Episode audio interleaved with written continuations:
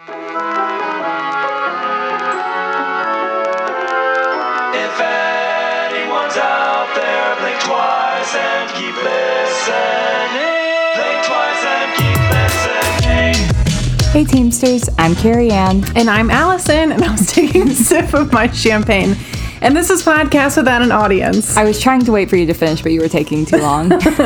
We're two friends, pick two topics, and find intersections. Or not.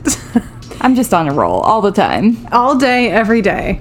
This has been like a, just like an eventful weekend too. And I was thinking, I was like, God, I need to do like a mental check in with Carrie Ann because like you're coming off of your bike ride and like I know we talked about that last week, but Yeah, I just kind of feel like I haven't stopped for about three weeks now. are you still sore? I am still a little sore, still um, feeling my butt bones every time I sit down. yeah. There's just no delicate way to say that. Um, Well, I mean, yeah. I mean, you're, I mean, 100, four days of bike riding, 184 Yeah. miles is like yeah, a really long time. I texted a friend um, and I was like, I absolutely hate the person who invented stairs. I've never lived in a place that had stairs inside the apartment while I Mm-hmm. was doing this bike ride.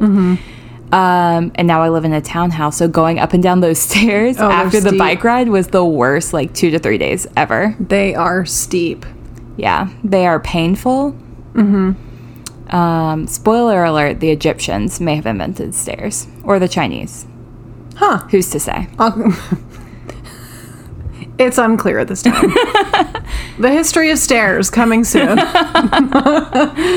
um, well, good. I'm glad. And you've got a lot coming up. I know you're going to Oshkosh in a couple weeks. Yeah. Is that is that how I should be referring to it? I know, like, That's- I'm sure we'll get to it at some point, but Yeah, we'll talk more about Oshkosh. Um, that's what we call it. awesome. I have nothing else going on. I I think I have something every weekend for like the next two to three months. Right. Well, So- good for you. so how? Let's check in with your mental health. How are you doing, Allie? I am doing okay. I think I've been a little bit stressed out. Yeah. Um, I think I'm I'm trying to like find my purpose. You know, I'm trying to like see what you know. What do I? What the future holds for me, and it it seems really promising, and I'm excited.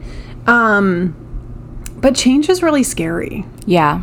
No, You know what I mean, absolutely. Jelly Bean? You pick up what I'm putting down. I'm smelling what you're stepping in.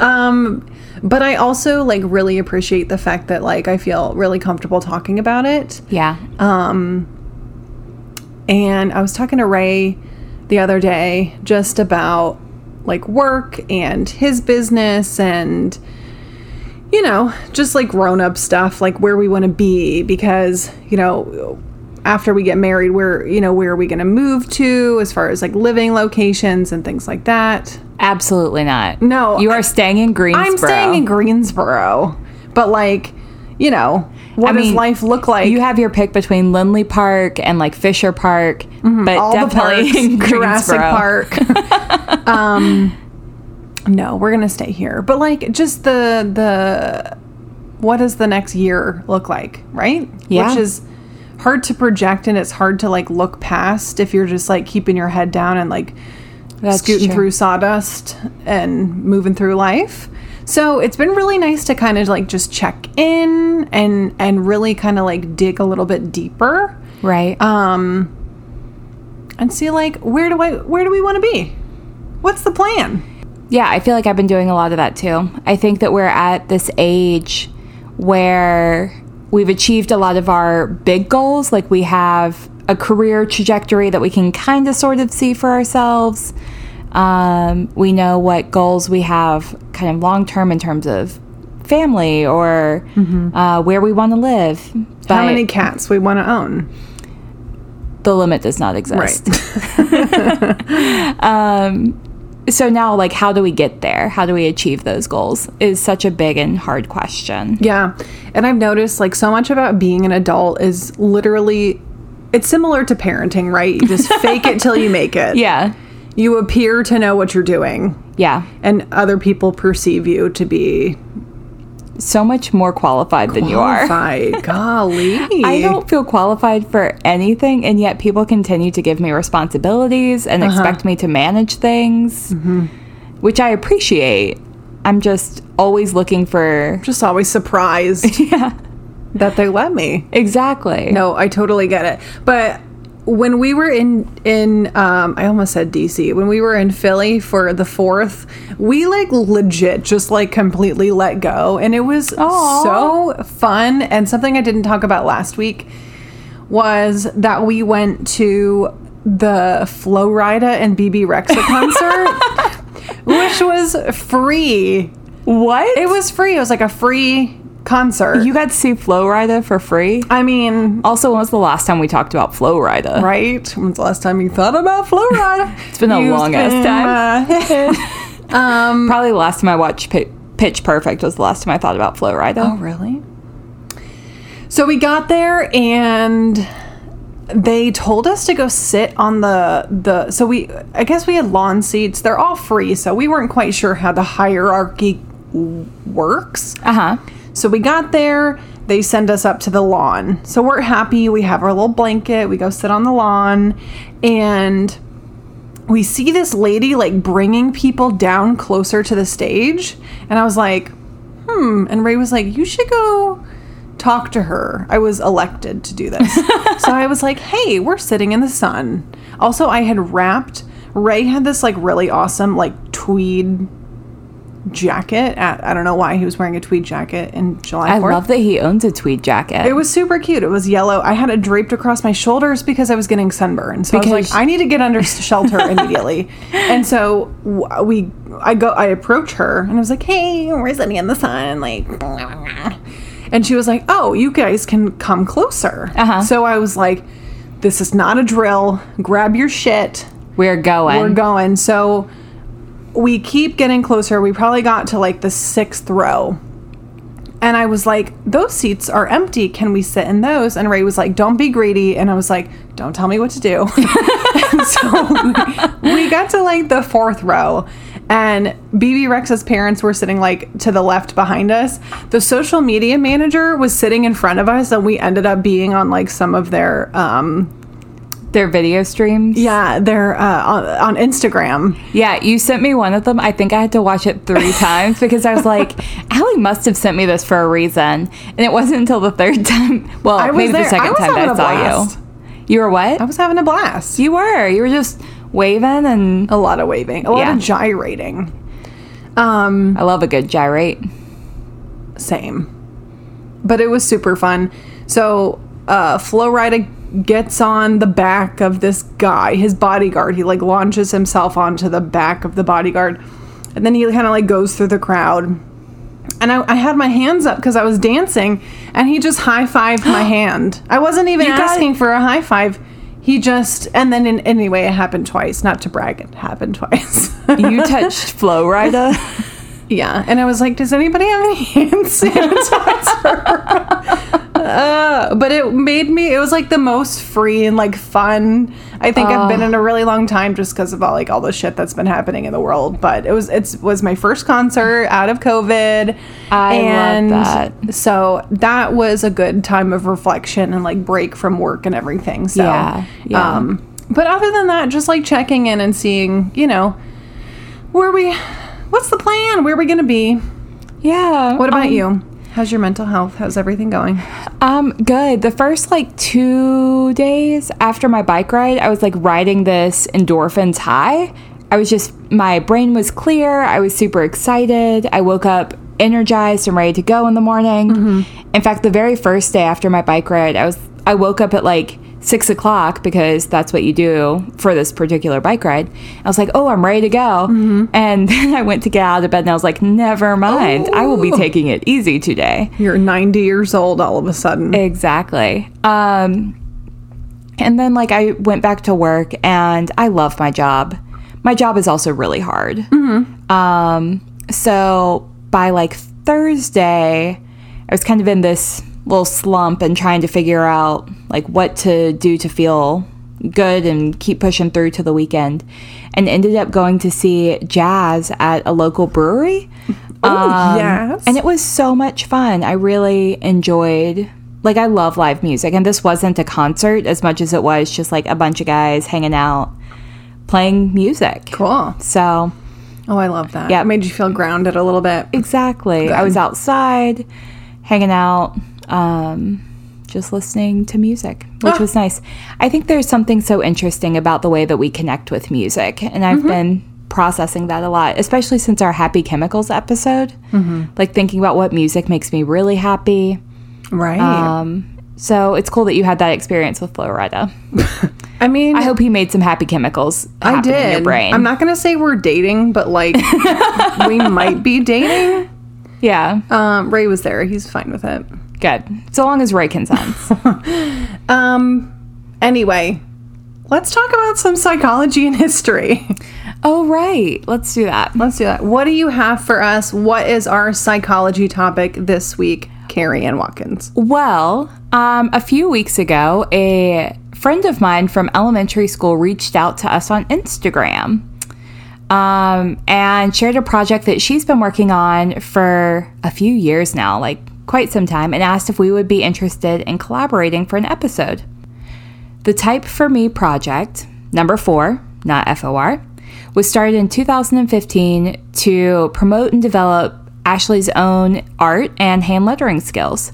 After her own struggles with mental health, she devoted her skills and the overall project to raising awareness of black and white thinking that occurs with those who struggle with mental health. Her work is done pro bono and is used to bring awareness to a cause that affects so many in our communities. You can follow and support her project on Instagram at Type for Me, all all together, but the mm-hmm. number four. All together now. So Ashley approached us and wanted to talk about black and white thinking, which is such an interesting topic. Um, Is that what we're talking about today? it is what we're talking about today. I'm sorry. We're talking today. We are talking about black and white thinking, which was proposed by Ashley Kincaid, a hand lettering artist that I, just told it. you about. I love a good collab. Me too. And I'm so excited because Ashley's such an incredible artist. In fact, she did some art for our Instagram page. Yeah. A couple weeks ago. Yeah, she reached good. out and she was like, "Hey, I keep hearing your phrase over and over and this is an idea that I had. Do you mind if I like draw something up?" And it's so cool. It's so good. So she's done a blink twice, keep listening image. It looks like a face. It is super cool. It's on her Instagram. If anybody else feels so inclined to draw something that they feel, you know, connected to it with any of our phrasing, please do and please share it with us. I know our my friend from college also, his name is Lance Aaron Walters. He's been drawing stuff for us too. And Oh, he's yeah. phenomenal. That's amazing. Like we have such cool people around us. Cool people. Um, and we'll talk more about that at the end Mm-hmm. because, you know, we got to do a few shout outs. But to prepare for this topic, I watched a YouTube channel called Therapy in a Nutshell. And they pointed out their really good example of black and white thinking is the children's book Alexander and the Terrible, Horrible, No Good, Very Bad Day. Do you remember this book? Brings me back. I know. It's so cute. Um, so naturally, I had to pull out my copy of the book and reread it because I have children's books Because you're everywhere We're children. because I work with children. So basically, Alexander is having the worst fucking day. he gets scum in his hair. Everyone got a toy in their breakfast cereal but him. He was scrunched in the car. His teacher didn't like his picture of the invisible castle.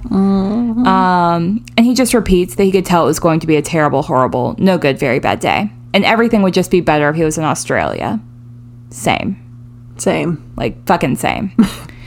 At the end, his mom says, Some days are like that, even in Australia. For Alexander's age and developmental understanding, this makes a hell of a lot of sense. We all do it. We're having a bad day or a bad week at work and in our personal life, and we just catastrophize everything. By the time we become adults, we should be able to understand that this doesn't actually benefit us in any way. So I'm not necessarily making the case for optimism. This is not like a find the good in every situation or everything will turn out all right. What we're talking about is the ability to see things in complex and nuanced shades of gray that mm-hmm. make up our perception of reality. Mm-hmm. So things aren't good and they aren't bad, they are somewhere in the middle at all mm. times. Yeah. The inability to see that is black and white thinking. You with me so far? I'm with you. I got you. Picking up what I'm putting down? I smell what you're stepping in. Black and white thinking is a pattern of thought or cognitive distortion, which we've talked about before in our fortune telling episode. Heyo. Shout out cognitive distortion. Shout out to us. Characterized by thinking in extremes. It's also called all or nothing thinking, splitting, polarized thinking, or dichotomous thinking. Everything is always the worst or the best. Things are all good or all bad. It can be about people, situations, or even yourself. It's the tendency to not be able to view things holistically, and it often contributes to interpersonal problems and emotional and behavioral instability. Mm-hmm. So, when you see things as being all good or all bad and you're throwing your emotions behind it, you're experiencing like this roller coaster of emotions all the time. It kind of reminds me of in elementary school when they're preparing you for like end of grade testing. Uh-huh. And there's statements like, uh, you know, could this be true? And it's like, this always happens. Right. This never happens. Exactly. We're going to talk. Yes, that's exactly what this is. And we're conditioned, well, and we're taught that those two particular answers are most likely wrong because it's nothing is always or never. Exactly. Yeah. And that's a great example of exactly what we're talking about. And we're going to dive a little bit deeper into that. The way that we think, much to your point, impacts our emotions. Extreme thinking ex- equals extreme emotions, which equals extreme behaviors and reactions. So if you're thinking in those definitives, always or never, things are always good or they are never good, that's extreme thinking, which impacts your emotions, which can then impact your behaviors. Mm-hmm. So, why do some people do this? I think we have talked about this in every other episode, but everything we do serves some kind of function. Mm-hmm. It's a coping skill or a survival skill. It's the way that our brains have worked to help us navigate the world. I think about this a lot when working with people. Like, our brains are wired to do things that work for us. In social work, we talk about coping skills and using healthy coping skills. What most people seem to not realize is that behaviors, even if they're negative, and thought patterns that are negative can function as coping skills for that person too. Even if it's mm. dysfunctional in the long run, we mm-hmm. still do it. right. Why else would we do it? Exactly, because it works. Mm-hmm. The work of healing is, in part, replacing negative coping skills with positive ones. So, dichotomous thinking also occurs simply because we have no other frame of reference.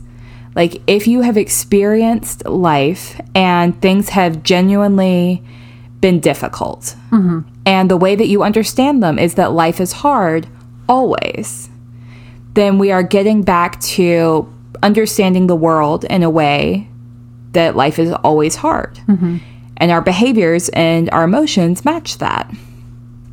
So you don't have another frame of reference for it because that's what you've always heard or always experienced. Hopefully, the older that we get, the easier it is to see that things are not always that black and white.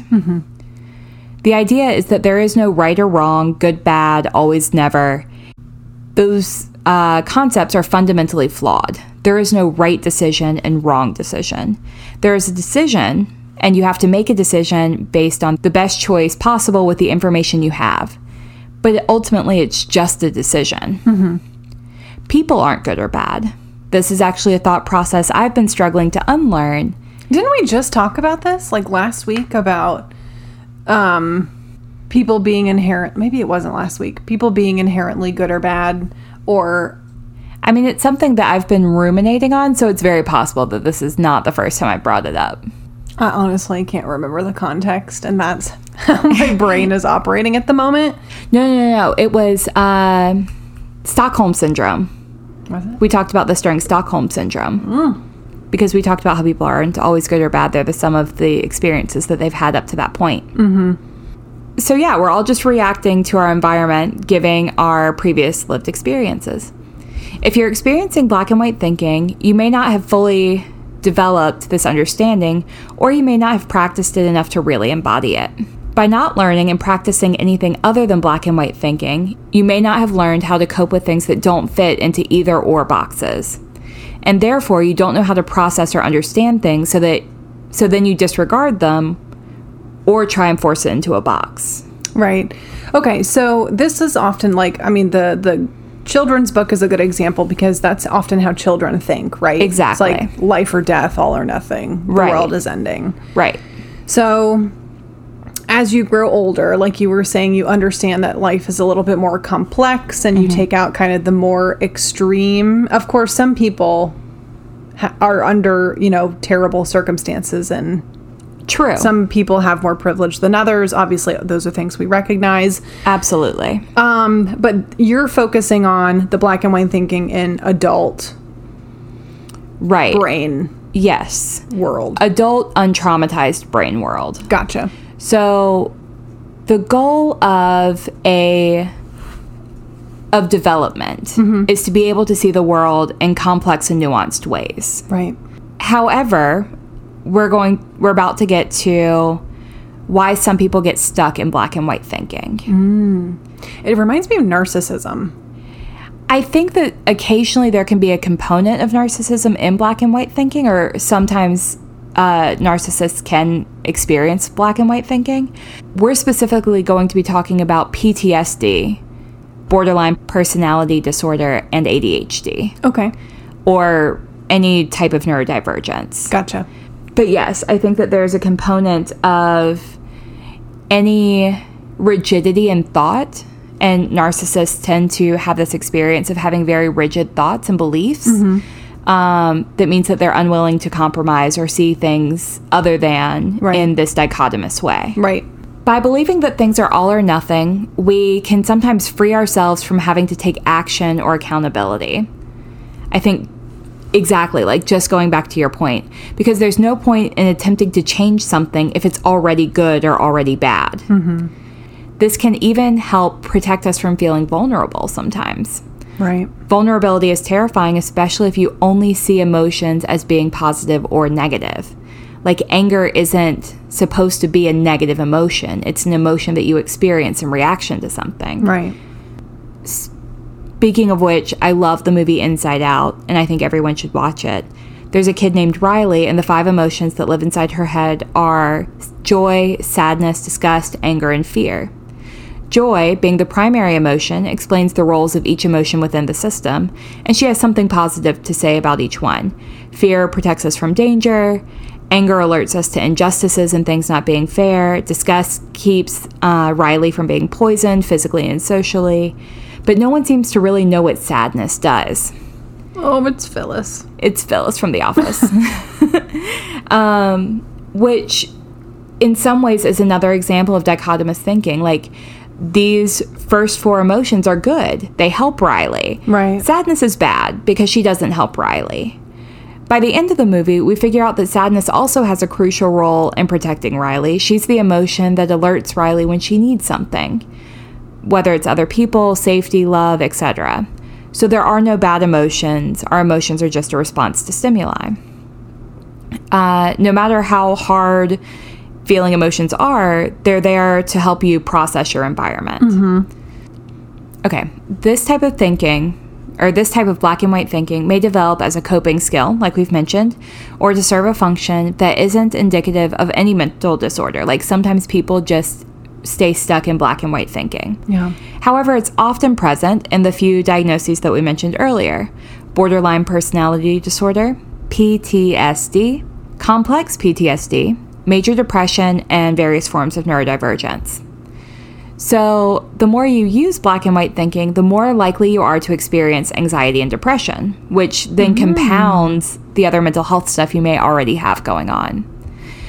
Um, if your internal messaging is, I'm a terrible person and she is so perfect, she has it all together, but no one will ever like me, that's a really simplistic way of creating a feeling of helplessness that's associated with depression because of that black and white thinking.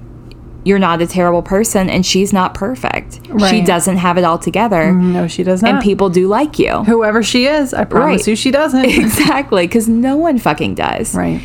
Um, but when you get stuck in this place of just putting people in these boxes, even yourself, of being a good or a bad person or liked or disliked, then you can kind of spiral into mental health issues. but it's like a chicken and egg situation. Which comes first, the mental health Ugh. stuff or the black and white thinking? Um, And what a disservice to yourself too. And and Oh, I understand like where it comes from, yeah, but like what a place it puts you in because you know, inevitably you're putting yourself down, right? Well, and how hard it is to come back from that. Like, Mm-hmm.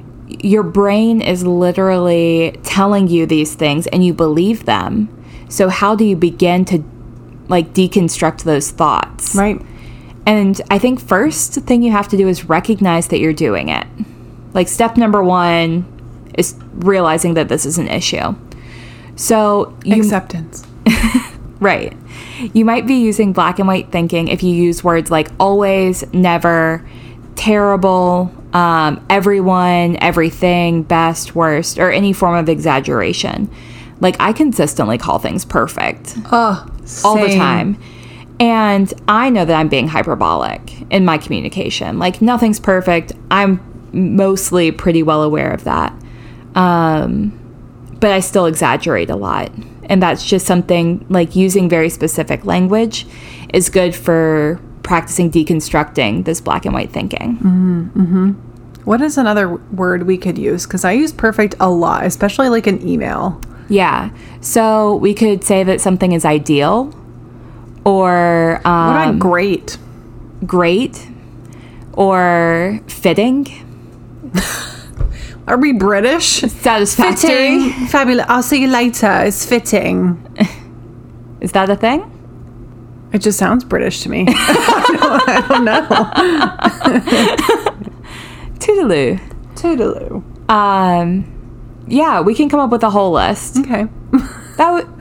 We'll create an Instagram. list. We'll create an Instagram question. Don't make more work for me. I'm sorry. I asked you occasionally if you want me to log in and do some of this work, and you just keep taking over. I might forget. I don't want to forget. I know you do such a great job. Thanks. You're perfect. I'm perfect. I mean, I know. Okay, so here's a quote from Dr. Grohol. In polarized thinking, things are either black or white, and we have to be perfect or we're, we're a failure. There is no middle ground. You place people or situations in either or categories with no shades of gray, allowing for the complexity of most people and situations. If your performance falls short of perfect, then you see yourself as a total failure, which mm-hmm. I think just wraps it up pretty Yeah. beautifully. From Therapy in a Nutshell on YouTube, if you want to improve your emotional control and challenge your black and white thinking, there are four easy steps. And by easy, I mean there are four steps. What could be more easy than four steps? Than deconstructing the way that you think. Right. Break Num- it down. Right. Number one, start to notice the signs of black and white thinking.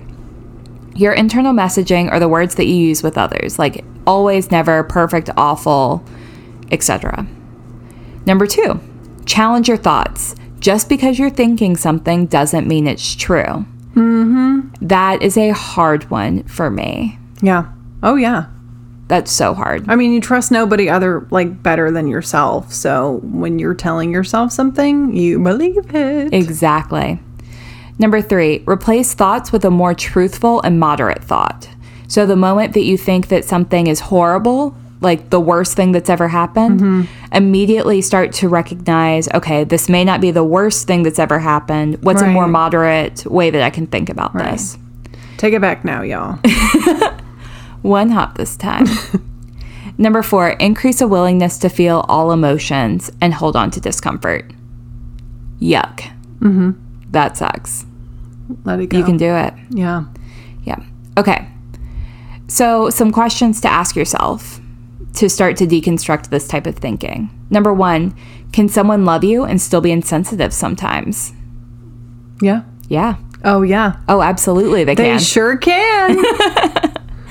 and that's not just a partner, that's a friend too. Like, oh, I'm thinking about family. oh, and family, absolutely.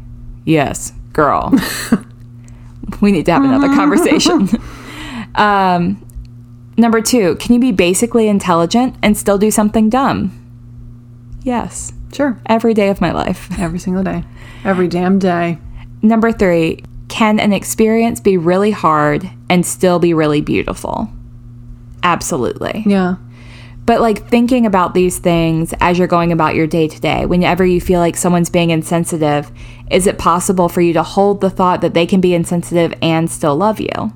Not to justify someone being a dick, Right. d-bad, um, but like within moderation, can these two things still be true together?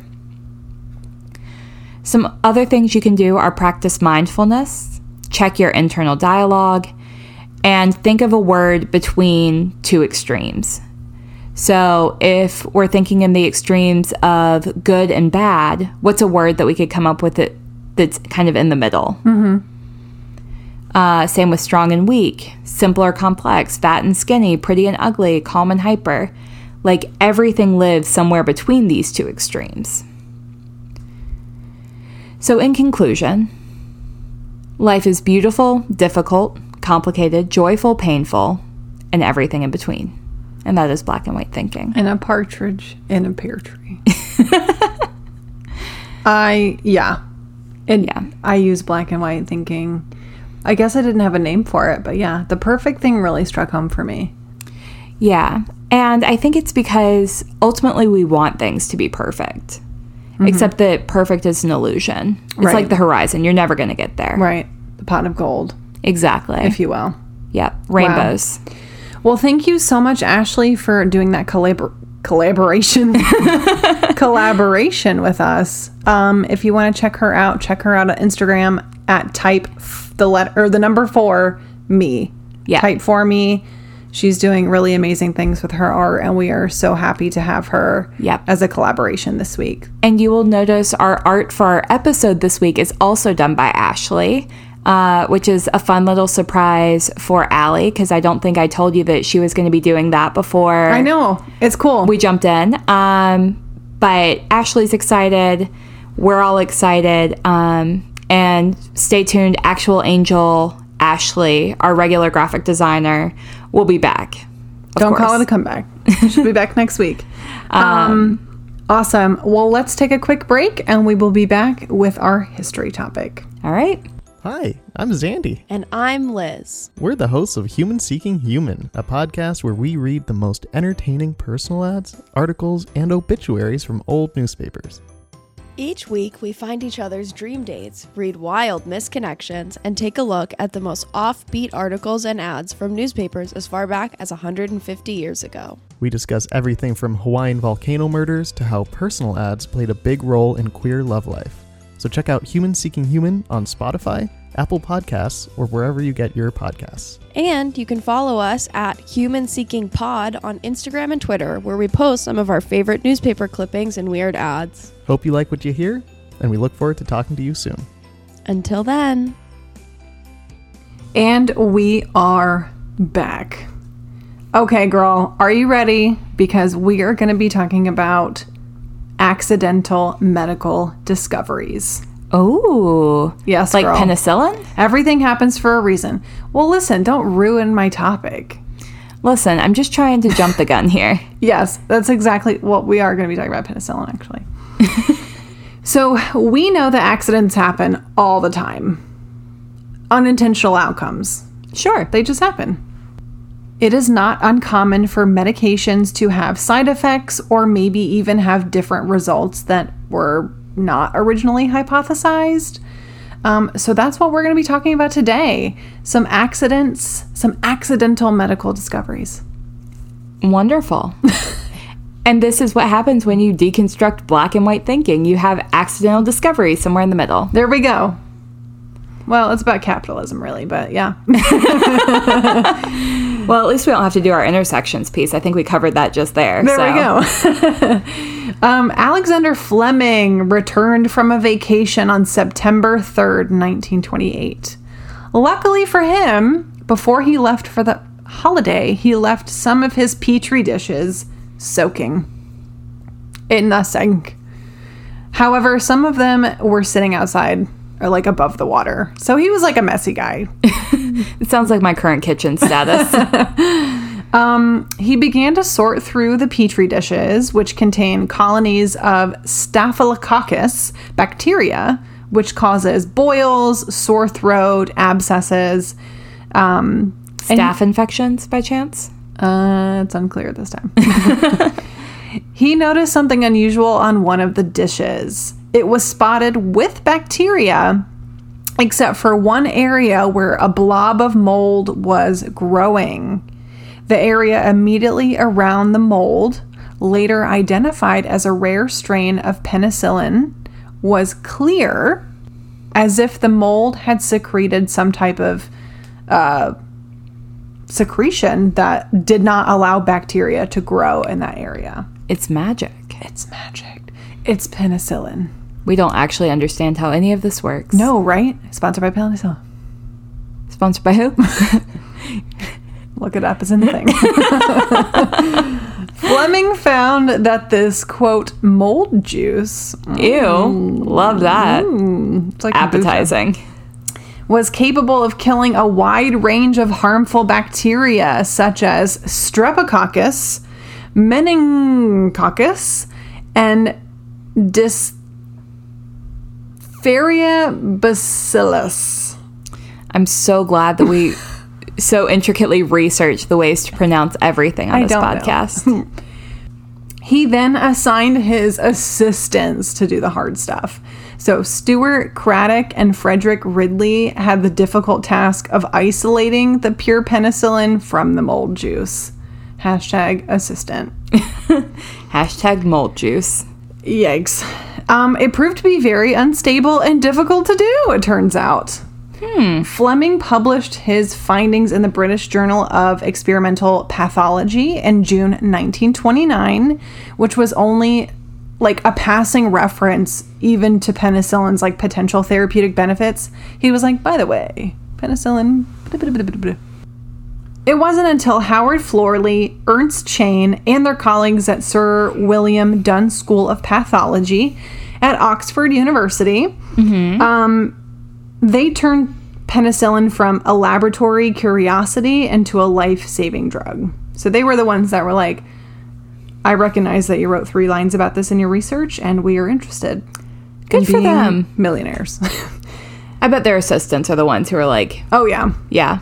Sir, Sir, could you right, pay this- attention to this? Read this little bit, please. May I have some more money?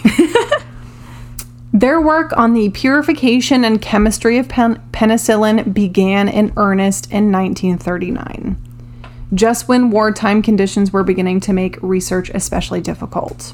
Also, especially necessary. That's a good point. Good timing. Yeah. Bravo. Brava. To carry out a program of animal experiments and clinical trials, the team needed to process up to 500 liters a week of mold filtrate. Ugh. Gross. Which is a lot. They began growing um, in like really strange areas, um, like bathtubs and bedpans and milk churns and food tins. And I'm gonna say not- that that's not where you actually want this to grow. no, like obviously this was not 2021 because the bedpan penicillin is like not the kind I would like. I will pay extra for the non-bedpan penicillin. Uh, but later they did like customize a fermentation vessel that was designed for easily removing the mold juice. And also it saves space. A team of quote penicillin girls was employed for 2 euro a week to inoculate and generally look after the fermentation. Um, when was the last time you watched Sweeney Todd? Oh, it's been a minute. Uh, this is reminding me so much of Mr. Morelli's Miracle Elixir, and Oh, I'm yeah. Mm-hmm. like singing it in my head, and I'm like, I mean, I know that that's about hair growth, and this is about penicillin, but uh, Just trying to turn everything into a musical. obviously. exactly, all the time. In effect, the Oxford laboratory was um, basically being turned into like a penicillin factory.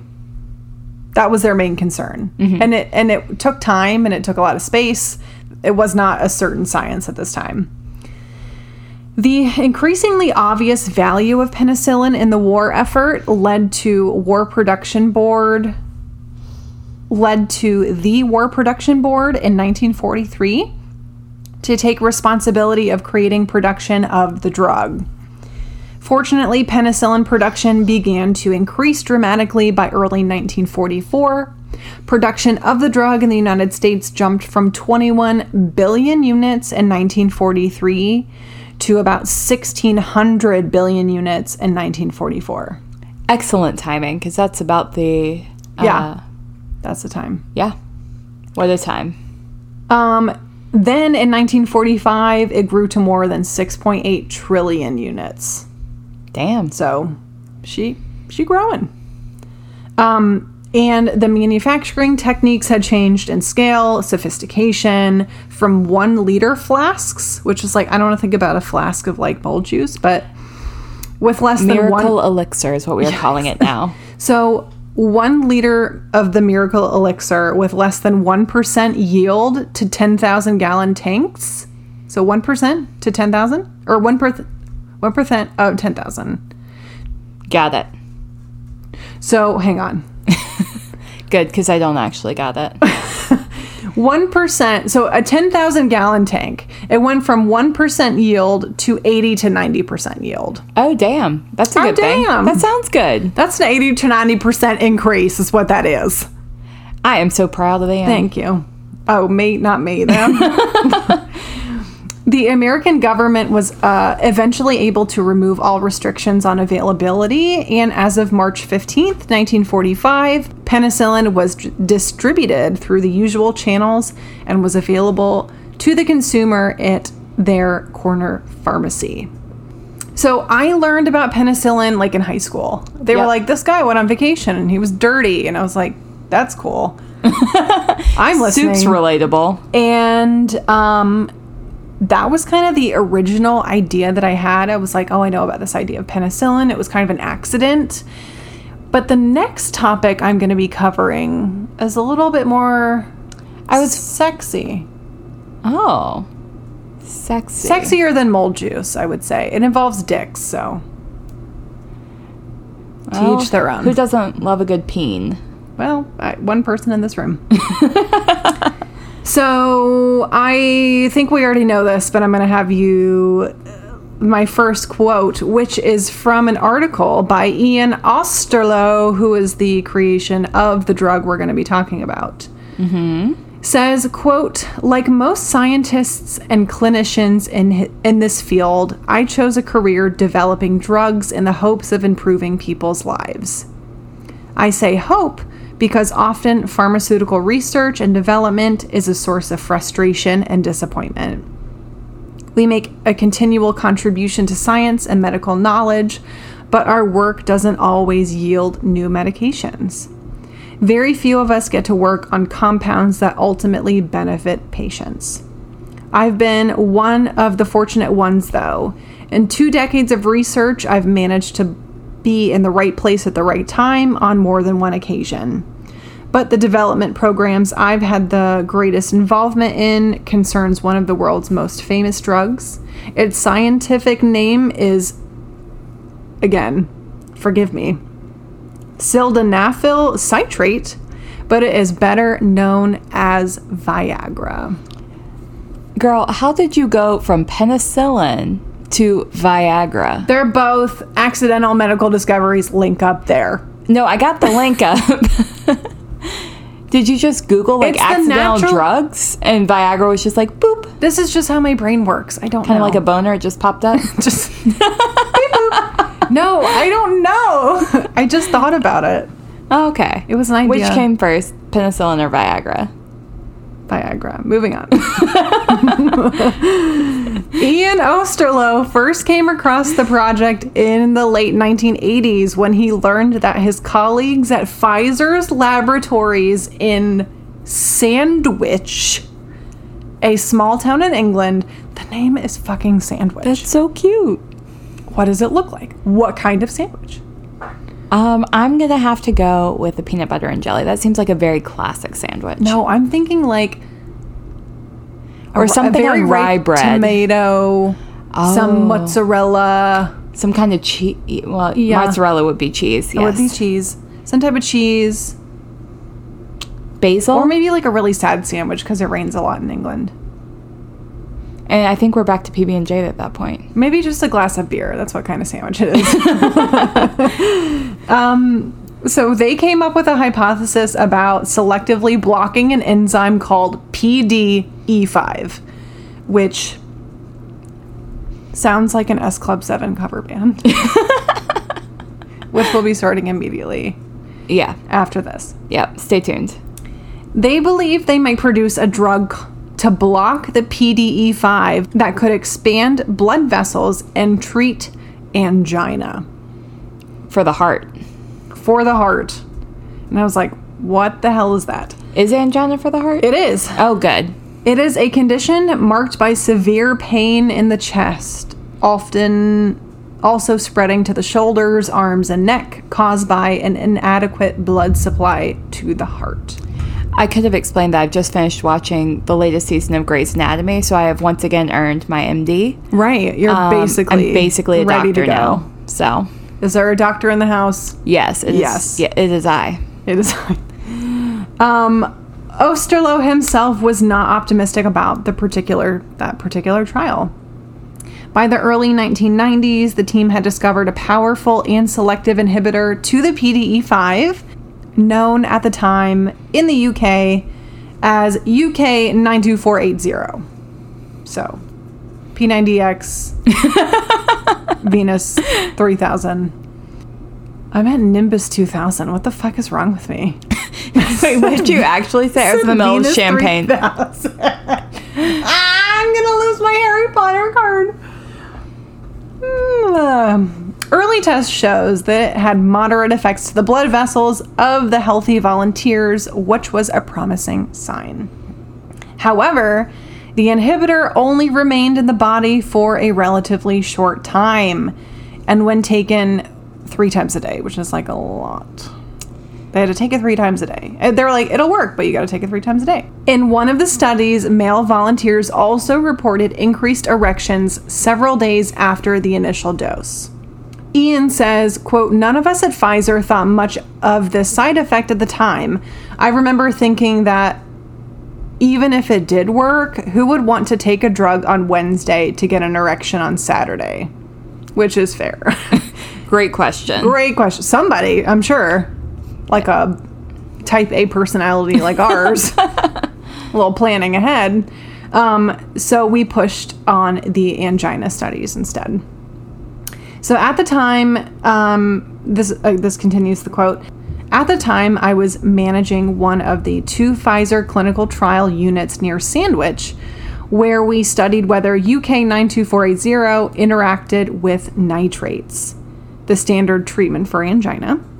We found that it did amplify the effects of nitrates, which could result in blood pressure going too low.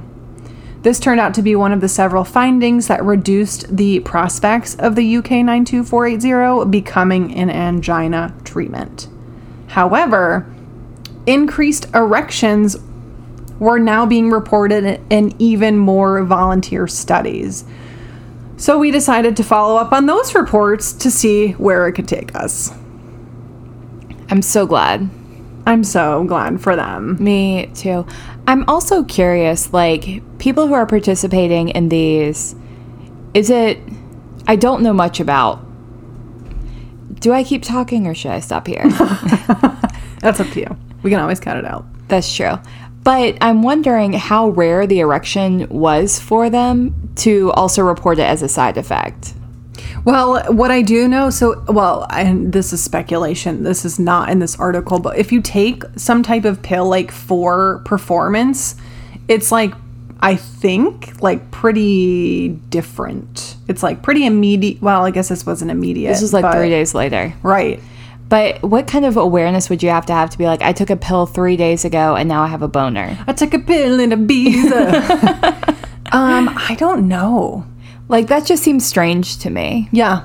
I mean, if I guess it would have been out of the ordinary, it could have been at a time that like wasn't sexy. Maybe they were like In the out to brunch. lunch. I love that both of our Yeah, thoughts they're like they're food. around food, obviously. Yeah. Uh, no, I just think that that's interesting. I'm sure they started tracking it at some point, like asking people to pay attention to it. Mm-hmm. But Yeah, I wonder, it must have been real awkward for the first guy who was like, yo, He's like, um, should I even bring this up? This is embarrassing. I'm so sorry. I don't know that this is related. It could just be a random Saturday boner, but The Saturday ones are the best. so, coincidentally, around the same time, other studies were revealing more information about the biochemical pathways involved in the erection process. This helped us understand how the drug might amplify the effects of sexual stimulation and opening up the bud- blood vessels of the penis.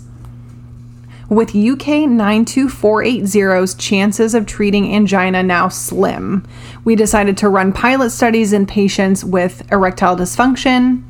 In the initial study, the men watched erotic videos while a device monitored the girth and the hardness of the penis. The initial results were encouraging and showed the drug was much more effective than a placebo. Duh. However, we still had a long way to go and many unanswered questions. Would the drug be effective when used in a less clinical setting and after a single dose?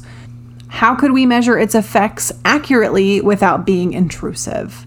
Would it work in men with ED caused by different medical conditions such as high blood pressure, diabetes, heart disease, or prostatectomy? The initial trial included more than 300 patients in the UK, Sweden, and France. They included men with diabetes. They then extended the treatment duration to four weeks and tested three different doses and a placebo. So they're trying to get the dose right right. Because the Wednesday to Saturday situation Was for not some reason working. wasn't appealing. The statisticians on the team were the first to see the actual data. It's their job to analyze the results and check the figures. Being the meticulous folks that they are, they don't like to share information until they're absolutely certain of the results. He says, I remember desperately trying to read our lead statistician's body language in the days prior to the results, but he was deadpan and I was able to deduce nothing from his behavior. When the results finally came through, they exceeded our wildest expectations. There was a beautiful dose response correlation, with about 90% of patients responding on the highest dose. The drug was also well tolerated, with very few patients reporting muscle aches and very few dropping out of the study. Which I get. um, the diaries and questionnaires were also like they provided really accurate and consistent results. So they thought that that was a positive sign. But the nature of the drug development means that you can't savor the highs for long. They were preparing to embark on the most expensive stage of drug development, long term clinical trials, thousands of patients worldwide. This would require hundreds of millions of dollars. Holy shit. I mean, it makes sense, but like for Viagra, mm, Eh. Talk to me in 40 years. Yeah. We might be having a different conversation, but What's that movie with, I think it's Jack Nicholson, and he has like a heart attack during sex and he gets taken to the hospital and they ask him if he's on Viagra? oh, I don't know. Um, and he's actually like dating. That was The Shining, right? He's dating this young girl and he ends up dating her mom, who's Diane Keaton, I think. Oh, oh, as good as good as it gets. No, that's not it. Something's got to give, Okay. maybe. Anyways, I'm just wondering, like, can you have a heart attack while also taking Viagra? Oh, Because per- uh, if yeah. your blood vessels are opening, that increases blood flow. correct, which would make it harder to have a heart attack, But if you have blockage, but you still have better blood flow. I don't know. I'm sorry, I thought you got a PhD for every episode. No, I haven't seen Grey's all the way through. Oh, okay. Well, we're gonna don't need know. to catch you I up. really don't know. If anybody does know, If we have any doctors listening, is there talks in the house? slide into the DMs. Let us know. Let us know. Because I think my logic is pretty sound here. Yeah, I mean, yeah. It would reduce the likelihood of heart attacks during sex, which seems like a win win. But people do have heart attacks during sex. Even But are they on Viagra? but that increases blood flow. Like during people have heart attacks during exercise I mean, because your true. heart is like pumping working harder. Mm-hmm. If you've had a heart attack during sex, slide, slide into it. Also, we are so sorry. We don't mean to be laughing. No, I'm really. This is a very serious topic. yes. Penises. Peni. Pin. Nini? Nope. so they re- end up receiving the extra funding. Spoiler alert, they create Viagra. And it does really well. Um, about 12 years after the project had began and eight years after the first um, you know, interactions with the UK 92480. And four years after the first erectile dysfunction pilot study, they finally had enough information to be confident of the best dose, the drug's safety and effectiveness. They then applied for a license for the um, for the drug in 1997.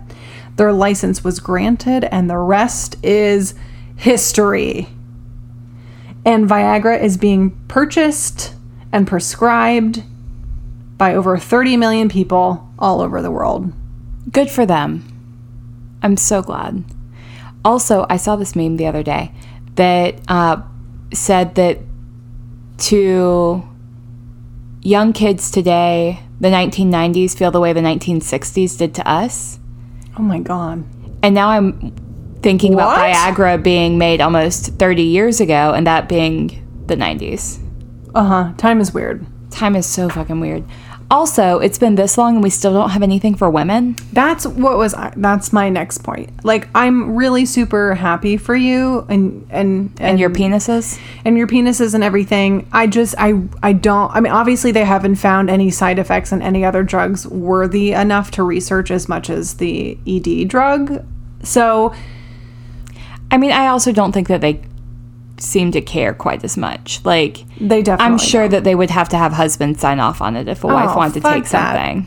Yikes. Yeah. I'm also not wrong. Well, I think that, and I don't know how, like, what they're investigating currently, but I'm very much secure in saying that they're not going to put this money towards something uh, for women and uh, that they don't think is going to be super fucking profitable, even if it would help people. Right. So- Right. Because the issue is with women, whereas for men, the issue is with the penis. Well, the women get to take the penicillin too. That's true. So One for two. one for two. And you know, we need some good penicillin. Penicillin Every is once in a while. Yeah. Yeah. I'm allergic to penicillin. Are you really? I am. Did I not tell you about the time I thought I had smallpox? What? Are you 90 years old? What happened? So I was a kid and I had some kind of infection, and my mom gave me, or I went to the doctor, got penicillin, went to sleep that night just after taking it, and woke up in the middle of the night with hives all over my body. Oh my God. And I had just learned about smallpox in school. so In my brain class. my brain immediately went to I'm dying from smallpox. And I very quickly resigned myself to just die in my bed and my parents would find me in the morning. Right. Uh, Um I I was did not perish in the night. not in fact dying. I might be a smidge of a hypochondriac. So your your allergies keep coming out. Is there anything you're else allergic to? Not that we need to share this on the podcast. It's hashtag HIPAA, but Penicillin, amoxicillin, eggs, oranges, chicken. perfect. Done. I'm trying to poison you. As I, you know, put penicillin. You now have all of the tools at your disposal. Okay, good to know. What about you? That life insurance policy that I took out last week should be. I have no allergies. I'm invincible. Oh, good for you. Yeah, Must be nice. yeah. I mean, I'm an angel, so So, thinking about how our two topics intersect this week, I'm reminded of this old uh, idiom, axiom, phrase. Bubba. I've heard uh, that if you have a hammer, everything looks like a nail. And I think the way that that ties in is if the scientists who were looking for a cure for angina had only been looking for a cure for angina and not been open to other possibilities, Right. then they would never have found this medication for erectile dysfunction. Um, which is tied into black and white thinking. If you see things as either a success or a failure, then you have no room for um, for seeing all the possibilities that lie in the, the middle. gray in between yeah and also for penicillin too just talking about spectrums here he attempted to clean up stay with me here attempted to clean up kind of halfway did the ones that were above the water right. had the mold juice link up there intersection there Got it. You nailed it. boom Beautiful intersection. Yeah, I mean, black and white thinking is so interesting because I think we do it every day and kind of relating it to like science is, you know, Well, I think Relative, but- scientists are often um, they're looking for answers, Mm-hmm. and if you don't remain open to possibilities, then you're often an answer to a question that you haven't even asked is right in front of you. right. Um, And I wonder how much about it is like trying to push the hypothesis, like the projected hypothesis or expected hypothesis instead of like being open minded. So I'd be curious to like know the, the statistics about the what's currently on the market and was it the intended Oh, that's a great effect question. or outcome as opposed to like a mistake or a accident. Yeah, and I think tying this back into even our own like mental health stuff and personal goals. Like if you and I enter a career and we're like this is the end goal for me, like mm-hmm. I want to achieve this level of, you know, status or within your field or whatever, then you're and you're so single-minded about that thing, you may not see other opportunities around you mm-hmm. um, and you may pass them up or even just feel miserable because you haven't gotten to that point yet. Right. Like just because you haven't found the answer doesn't mean it's not out there. Oh, and it is. Maybe She's- not in the way you expect. She's there. She's out there. Yeah. Well, very cool. I, I'm so excited to have done the collaboration with Ashley at Type for Me. Uh, it kind of like plays into our, you know, Patreon perks as well. Um, if you're interested in becoming a patron, head on over to patreon.com slash podcast without an audience. And at a certain tier, you are able to choose a topic for us. And that can be a psychology topic, a history topic, or a cult episode topic. So either a cult or a cult classic media Yeah. piece. Yep. Uh, we do reserve the right to ask you to pick a second topic. Just saying. Just saying. Pick good. Um, also, if you are an artist who is interested in collaborating with us for future episodes, or even um, if you have some ideas for merch or designs, just hit us up. Let us know. We're approachable. Super approachable. Best the compliment. most approachable you've ever heard. Thank you guys so much for listening. If you support us, blink twice. And if you're out there, keep listening. Thank you for listening to Podcast Without an Audience. Find us on social media at Pod Without an Odd. You can find us on Instagram or Facebook. Or find us on the web at podcastwithoutanaudience.com. Shoot us an email at podwithoutanod at gmail.com. Our cover art is created by an actual angel, Ashley Acevedo. Our music is by Zach Smith and Ted Oliver. Editing by Jacob Beeson. We hope you enjoyed today's episode and all of our nerdy content. Please consider leaving us a five star review on Apple Podcasts or wherever you listen to us today. Oh, and check out our Patreon for exclusive content and our pasta recipe. Again, thanks, and keep listening.